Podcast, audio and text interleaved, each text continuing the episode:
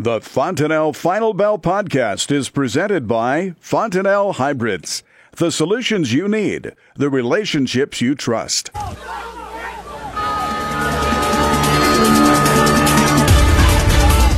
Good afternoon. Welcome to the Fontanelle Final Bell here on the Rural Radio Network. I'm Susan Littlefield. Troy Nielson joins us on this Friday from Smart Yield as we take a look at the happenings of this market trade. Of course, we're going to jump right to the uh, the grain side of it. First of all, some early harvest is underway. I, I haven't seen any numbers. I've seen a lot of pictures on social media. Nebraska, Kansas, even a little bit happening in Missouri. Are we going to start to see some more harvest pressure in this trade, Troy? Yeah, I think so. I think we will, Susan. Um, if you look at where we came from, you know, just to back up a little bit here, for the week, um, corn was down 15 and a half cents. Now that's a pretty big move in the corn market. The soybeans for the week, the change in the week there, they're down 13 and a half cents. Now, by the way, uh, the Kansas City December wheat was up two and two and a quarter cents for the week, very quiet. Chicago even um, quieter there. Absolutely no change for the week. So wheat markets um, fairly pretty quiet, but in the, in the row crops, the soybeans and and corn, like you say, just get harvest getting underway, um, and those markets are down 13 to 15 cents for the week. Um, what I'd like to talk to you about just briefly is where are we at with the seasonal tendencies and what can we um, maybe anticipate moving forward. Uh, we came into the springtime, we had soybeans in the ten and a half dollar range as late as May 29th. 1049 was that, that, got up to 1060 at one point there at the end of May. And then, you know, plantings took place. We didn't have a big reduction in acres. Plantings weren't delayed. Everything went in the ground on time.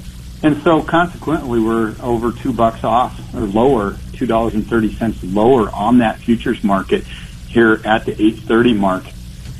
And I would anticipate at this point, uh, big crops get bigger. And that's just exactly what we're doing in the corn, and that's just exactly what we're doing in soybeans. Very uh, typical um, seasonal tendencies in these markets. The big question right now is where is the low and when's it going to come in? No one really has any good luck, in my opinion, trying to pick lows. But if you've managed it through the opportunities early, um, then we can have some bushels to move to harvest that are you know already contracted, hopefully at good levels, and unwinding some hedges against bushels as well. So that's that's what we hope guys are getting ready to do. Um, so, in, but in the corn market, then uh, same thing. We started out this spring um, at the very end of May. We were we hit 429. Um, the corn was going into the ground. There was a few reduction of acres that kind of helped hold that price up and push it up close to that 430 mark. Once we got corn in the ground, um, okay, then we dropped clear back off down to that 350 level, which is where we're at today. We've had some bumps up off of there up to 389. Right now, today, corn went home at 351 and a half. Yesterday, we took out contract low, got down to 348 and three quarters. Um, I think big crops get bigger there. We're just starting harvest um, I think we could potentially see um, a lower contract low coming in in corn and beans yet as we move in here in the next few weeks and, uh, at the end of September. Well, you know, Troy, there's such anticipation for what we're going to see in these harvest numbers, especially when you have USDA saying we've got big numbers. And the truth obviously is going to be in the combine when all is said and done. Yeah, that's exactly right, Susan. We can all the analysts and all we can do all the um, guessing that we want as far as the crop size and what will actually get harvested. Um, and then, of course, the other side to it is the, the demand side. Typically, um, what cures um, low prices is low prices, and so um, very, very, um, very typically, we'll see the the demand kick in after our harvest lows and, and we'll see the buying take place. We haven't really seen that start in a big way just yet.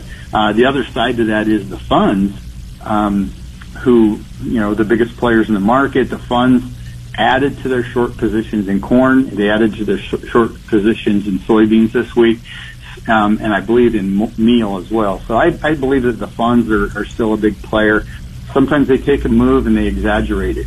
And we see that in the futures market all the time with the funds and they are adding to their short positions at this time. Ethanol margins remain on the tight side. Of course, tomorrow's the big day. E15 comes back at the pumps for everybody, so hopefully we can eat up some of that corn supply. Yeah, absolutely. I'm in favor of, I'm a champion of any time um, we're, we're looking for demand to pick up, whether it's domestically and uh, ethanol, um, whether it's feed use, which is strong, and export business. We we need um, we always need to champion those those usage factors, and ethanol has been a big player, um, and and hopefully this will you know eventually help us um, add to domestic use in, in the corn market. Well, speaking of exports, I'm curious: Are you seeing the China talks? Will they? Will they not happen? Discussion influencing the markets at all? Yeah, I think so. I think especially in the bean market this week, um, the White House, you know, the rumors and the tweets, if you will, they uh, I've talked about, you know, extending, you know, into the tariffs a little further, and I, and it doesn't sound like the the talks are coming together right now very well. I mean, if they were, we wouldn't have uh, seen beans down 13 cents for the week. And so I think we're just simply sitting here grinding lower and no one's believing it at this point. And then you've got the funds coming in there and adding to short positions. So I don't think that that's, that's been a factor. If that can get put together, um, if they can come to some trade agreements, that would be a huge benefit in, in all of our markets, especially in those that are directly affected on tariffs right now. Talk about a market you would have to tighten the seatbelt for just because of that knee jerk initial reaction would be absolutely crazy. Yeah, yeah, that it could be very crazy. Um, I think that's what a lot of people are anticipating is once the the uh, once the agreements or the rumor of the agreements start to take place, um, you know, will the buying take place? And it really should. It should. It should take place. They're going to have some catching up to do. All right, well, stick around, folks. We've got more of the Fontanelle Final Bell coming up here in just a moment. You're listening to the Rural Radio Network.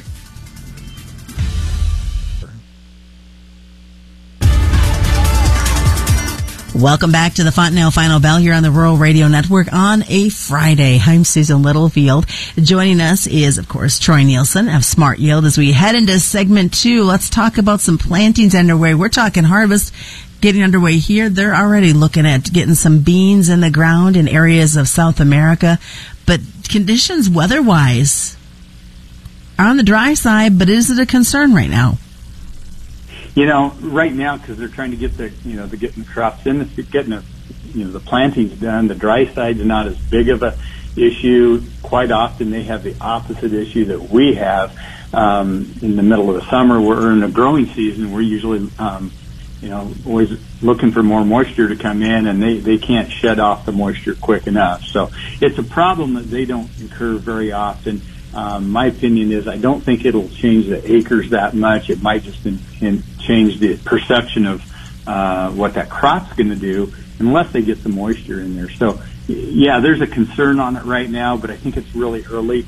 Um, what I think we will see though is with is with the currencies um, changing uh, the euro. You know, we, we we saw some some movement. I believe it was with the euro today, um, late in the session, and that really drove our cattle market up. By the way, I think because of that change. Uh, we also back to um, you know South America. I, I think what we'll see is more more buying pressure coming into the United States after our harvest, with their anticipation of potentially some some uh, challenges with their crops early on. So I think the world buyers will be looking at U.S. crops even more so. Um, I'm optimistic moving into 2019 with that. And also, like we said earlier, the you know uh, what cures low prices is low prices. So, um, and so the world should be coming after our commodities here within the next few months. Well, Troy, I sure would hope all that pressure would kind of lean towards China a little bit to get some negotiations done, so we can get this taken care of and all move forward and try to save the ag industry a little bit. Yeah, I agree. Um, it, the, the longer every day that the calendar clicks on that we don't have an agreement there um, it's not good for ag, and you know, quite frankly, it's not good for for China either. They need our commodities. Um, they've just dug their heels in pretty deep as well, and so um, it, it doesn't do either party any good at this point. Um, my opinion is um, I'd like to see them get the get their get the agreements put together and, and start doing business together again. Um, it, it would definitely help our futures prices moving into 2019. And and there's some time on the on the calendar. It's, it's, it's only September. Our crops are not out of the field yet. They aren't in the export channels at this point. So, but every day we're getting closer to that, and we need some buyers on board. And as we know, things can change in a blink of a thunderstorm for many. Yeah, yeah, absolutely. we're one one tweet one tweet away from soybeans um, and and other commodities. Um, feeling effects of it. That's for sure. I think we just made the hair on the back of the necks of a few ga- grain guys. Let's jump. o- let's jump over to what we're seeing on this cattle market. I know we had a limit up day on the cattle. What are your thoughts? Some sharp gains within this market trade. Good way to wrap up a Friday, that's for sure. Yeah, it really is. When I, I'm going to back up just a little bit price wise and look at these November feeders. Um, when we we were uh, back in April, these November feeders were in the 142. We got into April and May. Um, we were as low as 138. By the middle of July, we moved into the 142 range, or excuse me, 155 range.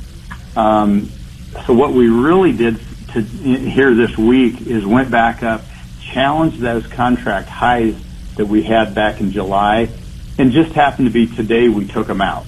We took out those contract highs. But we've been here, and in the last couple of months, we've been in this price range. Um, my opinion is technically we're getting way overbought in the cattle market. I think every analyst would tell you that when they look at a chart that um, we're overbought technically.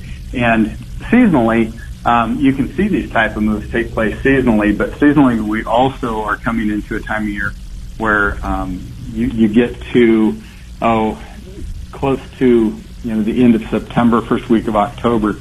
Usually there's some pressure down on these markets. So I don't know if we're doing counter seasonal type of moves here in, in the in the cattle, or if we're we're um, going to continue on with more seasonal tendencies. Uh, quickly, I know that we've re- been dealing with the, the swine fever. Now there's a cholera outbreak in Japan as well. Lots of things to slow down the packers as well with the hurricane here in the United States. Yeah, you're exactly like yeah. The Packers. Um, one side of it is uh, the demand's not going to be there because people are you know hiatus off the East Coast and they're not going to be grilling outside there this weekend, of course.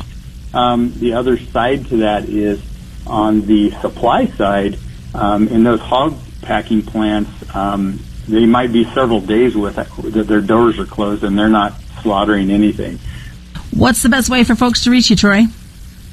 Yeah, just give us a call here at Smart Yield in Kearney at 308 234 6805. Thanks so much, Troy. That is the Fontanelle Final Bell for you on this Friday afternoon, being brought to you by Fontanelle and all the Fontanelle dealers on the Rural Radio Network.